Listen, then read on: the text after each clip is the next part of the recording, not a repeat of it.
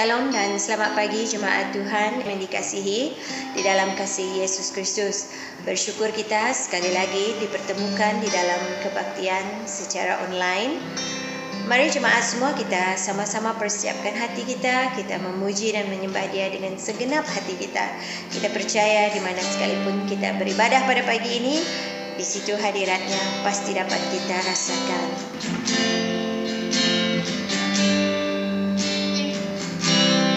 Saat ku menyembahmu rohmu bekerja.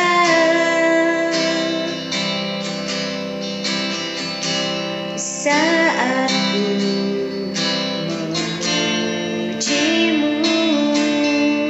kau bertahta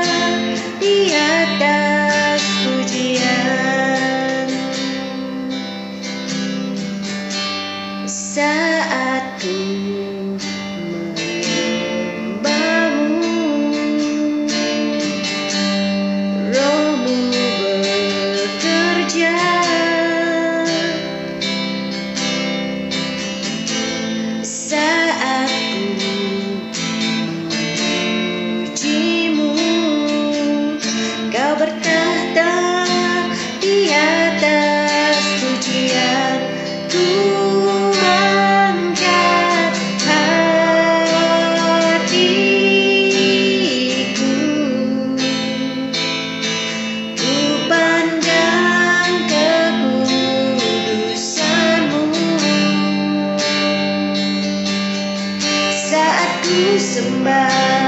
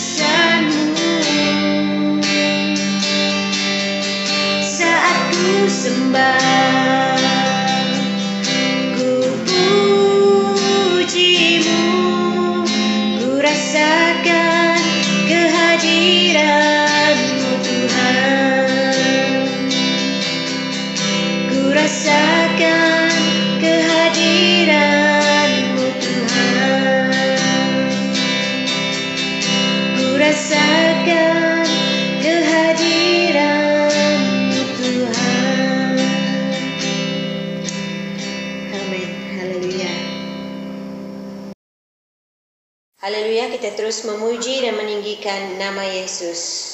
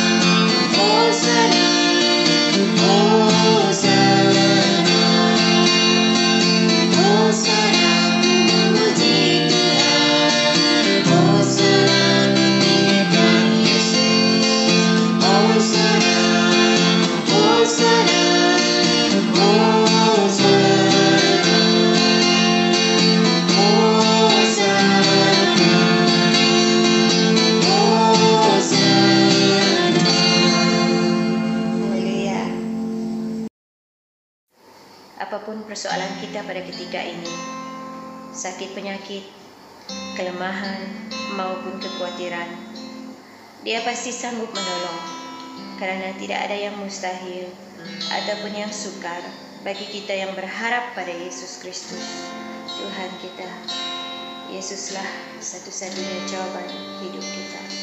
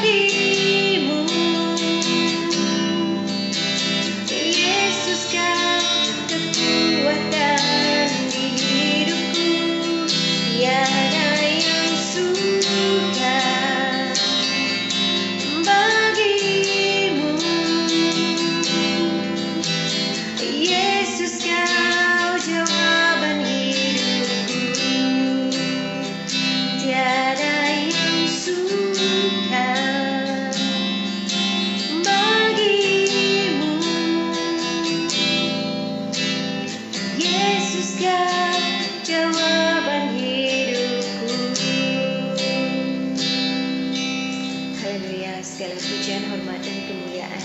Hanya bagi dia Amin.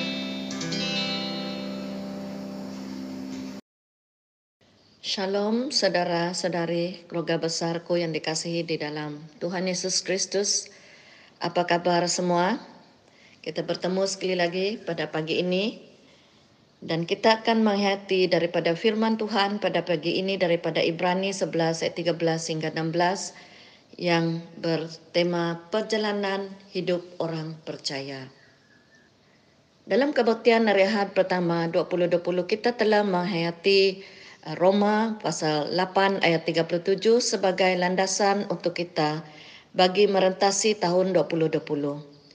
Dalam firman Tuhan di Roma 8:37, kita didorong begini. Kita lebih daripada orang-orang yang menang oleh Dia yang telah mengasihi kita. Roma 8:37 dalam konteks yaitu dalam ayat Seterusnya ayat 38 memberitahu kita bahwa kita berada dalam bahaya maut sepanjang hari. Dianggap sebagai domba-domba sembelihan. Yaitu berarti kita tidak terkecuali dari cabaran, rintangan dan tantangan dalam perjalanan hidup kita. Yang mungkin tidak dapat kita fahami. Dan kebanyakan khotbah-khotbah seterusnya adalah bagi mendorong kita dalam perjalanan hidup ini bahwa Allah mengasihi kita dengan kasih yang kekal. Pada 15 bulan Mac 2020 Arehad, sebelum perintah kawalan pergerakan dikuatkuasakan, kita telah menghayati Mazmur 73 dan menyimpul serta diyakinkan bahwa apa pun yang kita tempuhi dalam perjalanan hidup ini, Tuhan ada di tengah kita. Dalam kata-kata Nabi Jefanya, Tuhan Alamu ada di antaramu sebagai pahlawan yang memberi kemenangan. Ia bergirang kena engkau dengan sukacita. Ia membaharui engkau dalam kasihnya. Ia bersorak-sorak kerana engkau dengan sorak-sorai. Zefanya 3 ayat 17. Allah ada di tengah kita. Dia sentiasa beserta kita. Dia ada di tengah kita sebagai pahlawan yang memberi kemenangan. Kita lebih dari pemenang karena Allah mengasihi kita. Dan pada hari ini 30 Ogos 2020 saya yakin bahwa setelah mengarungi 8 bulan setiap kita dapat sekali lagi mengakui dengan yakin bahwa kita lebih dari pemenang kerana Allah mengasihi kita. Allah beserta kita. Tuhan tidak berubah, kasihnya terhadap kita tetap. Tajuk perkongsian saya pagi ini adalah perjalanan hidup orang percaya yang telah saya nyatakan tadi sebagai lanjutan dari apa yang kita hayati pada awal tahun dan sebagai dorongan bahwa mata Tuhan tetap terarah kepada kita sentiasa. Teks renungan kita adalah Ibrani 11 ayat 13 hingga 16. Saya membaca dari Alkitab terjemahan baru Indonesia. Ibrani pasal 11 ayat 13 hingga 16. Saya membaca. Dalam iman mereka semua ini telah mati sebagai orang-orang yang tidak memperoleh apa-apa yang dijanjikan itu. Tetapi yang hanya dari jauh melihatnya dan melambai-lambai kepadanya dan yang mengakui bahwa mereka adalah orang asing dan pendatang di bumi ini. Sebab mereka yang berkata demikian menyatakan bahwa mereka dengan rindu mencari suatu tanah air. Dan kalau sekiranya dalam hal itu mereka ingat akan tanah asal yang telah mereka tinggalkan, maka mereka cukup mempunyai kesempatan untuk pulang ke situ. Tetapi sekarang mereka merindukan tanah air yang lebih baik, yaitu satu tanah air surgawi. Sebab itu Allah tidak malu disebut Allah mereka. Kerana ia telah mempersiapkan sebuah kota bagi mereka. Kehidupan kita boleh dilihat sebagai satu perjalanan. Pergerakan kehidupan kita tidak dapat kita tahan. Masa tetap berlalu. Masa sekarang akan berubah menjadi masa silam pada esok hari. Bagi kita orang-orang percaya, kita melihat perjalanan hidup sebagai bukti anugerah Tuhan bagi kita di mana kita dibentuk dan bertumbuh untuk mengenal siapa diri kita di dalam Kristus dan mengenal Yesus Kristus Tuhan kita. Dan dari teks pembacaan kita, hidup kita bukan saja satu perjalanan, tetapi ianya satu perjalanan yang mempunyai arah tuju yang terang dan kepada destinasi yang pasti, yaitu kehidupan adalah satu perjalanan menuju destinasi yang pasti. Kehidupan adalah satu perjalanan menuju destinasi yang pasti. Itu adalah rumusan untuk perjalanan hidup orang percaya. Tajuk perbualan kita pada pagi ini. Dan dari teks kita, saya membawa kita untuk menghayati dua perkara. Yang pertama, kehidupan adalah satu perjalanan iman. Dan yang kedua, kehidupan adalah satu destinasi pasti. Mari kita melihat kepada yang pertama, kehidupan adalah satu perjalanan iman. Ayat 13 saya membaca, dalam iman mereka semua ini telah mati sebagai orang-orang yang tidak memperoleh apa yang dijanjikan itu. Tetapi yang hanya dari jauh melihatnya dan melambai-lambai kepadanya dan yang mengakui bahwa mereka adalah orang asing dan pendatang di bumi ini. Dalam konteks Ibrani pasal 11, Iman dilihat sebagai mempercayai Allah. Di ayat 13 ini iman adalah bergantung sepenuh kepada Allah dan mentaatinya walaupun kita tidak mengerti dengan terperinci janji-janji Allah atau perkara-perkara yang kita tempuhi dalam perjalanan hidup kita. Mereka yang disebut dalam ayat 13 adalah saksi-saksi iman dalam pasal 11. Mereka-mereka ini hanya dari jauh melihat janji Tuhan. Abraham, Sarah, Ishak, dan Yakub adalah antara saksi-saksi iman yang kita dapat kait dengan ayat 13. Di dalam kejadian pasal 23 ayat 4, bila Sarah meninggal, ini adalah kata-kata Abraham dalam urusan jual beli tanah untuk kubur istrinya. Aku ini orang asing dan pendatang di antara kamu. Berikanlah kiranya kuburan milik kepadaku di tanah kamu ini supaya kiranya aku dapat mengantarkan dan menguburkan istriku yang mati itu. Dan sebagai contoh di kejadian 25, Abraham dikubur di tanah pekuburan ini juga. Ini sajalah tanah milik mereka yang mereka dapat lihat dalam kehidupan mereka di dunia ini. Firman Tuhan mengatakan begini tentang Abraham. Lalu percayalah Abraham kepada Tuhan, maka Tuhan memperhitungkan hal itu kepadanya sebagai kebenaran. Kejadian 15 ayat 6. Iman Abraham inilah yang dirujuk oleh Rasul Paulus di Galatia 3 ayat 6 untuk menyadarkan jemaat Galatia bahwa mereka diselamatkan melalui iman di dalam Yesus Kristus dan karena kasih karunia Allah semata-mata. Abraham percaya kepada Allah, maka Allah memperhitungkan hal itu kepadanya sebagai kebenaran. Secara ringkas kita boleh simpulkan bahwa teks Ibrani yang kita telah baca mau membawa kita untuk melihat janji-janji Allah dari perspektif kekekalan.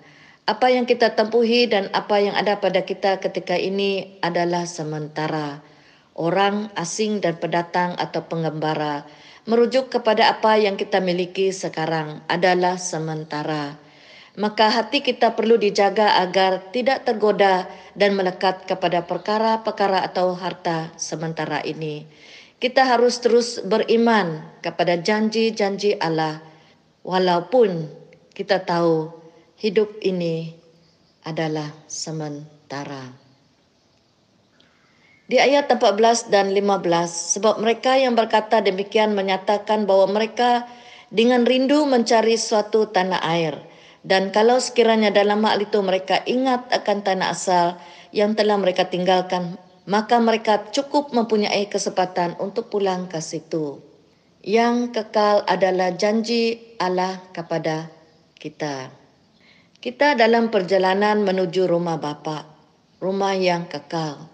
Dalam perjalanan hidup kita ini, kita dibentuk untuk mengenal diri kita dan kita semakin mengenal Allah.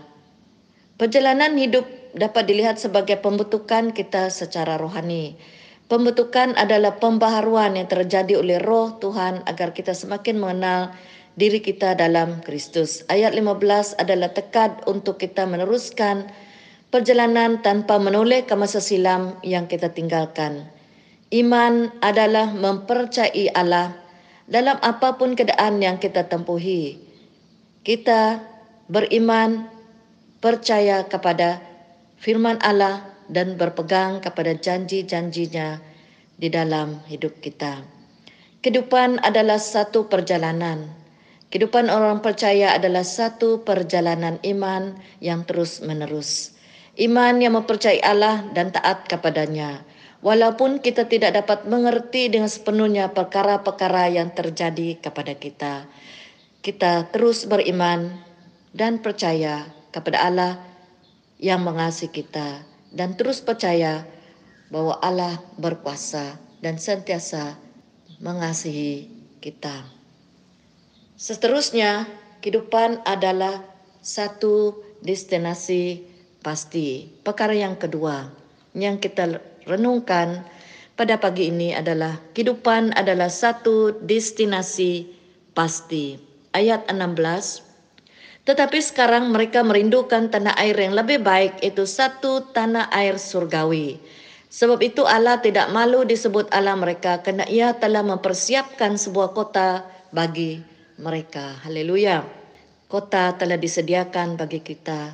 Kota yang tidak dibuat oleh tangan manusia mempercayai Allah membawa maksud bahwa Allah wujud dan mempercayai bahwa janji-janjinya akan digenapi. Allah janjikan kepada kita satu tanah air surgawi. Iman berarti bahwa kita mempercayai firman Tuhan. Kita mempercayai tanah air surgawi wujud. Memang ada. Allah tidak malu disebut Allah mereka adalah kerana mereka mempercayai Allah. Saksi-saksi iman dalam pasal 11 tidak malu mengakui iman mereka kepada Tuhan dan tetap setia kepada Tuhan walaupun keadaan yang mereka tepuhi mencabar. Mereka dianaya dan menderita dalam hidup ini. Kehidupan adalah satu destinasi pasti kerana berjanji adalah hidup kerana Allah telah berjanji, Akulah jalan dan kebenaran dan hidup. Tidak ada seorang pun yang datang kepada Bapa kalau tidak melalui aku.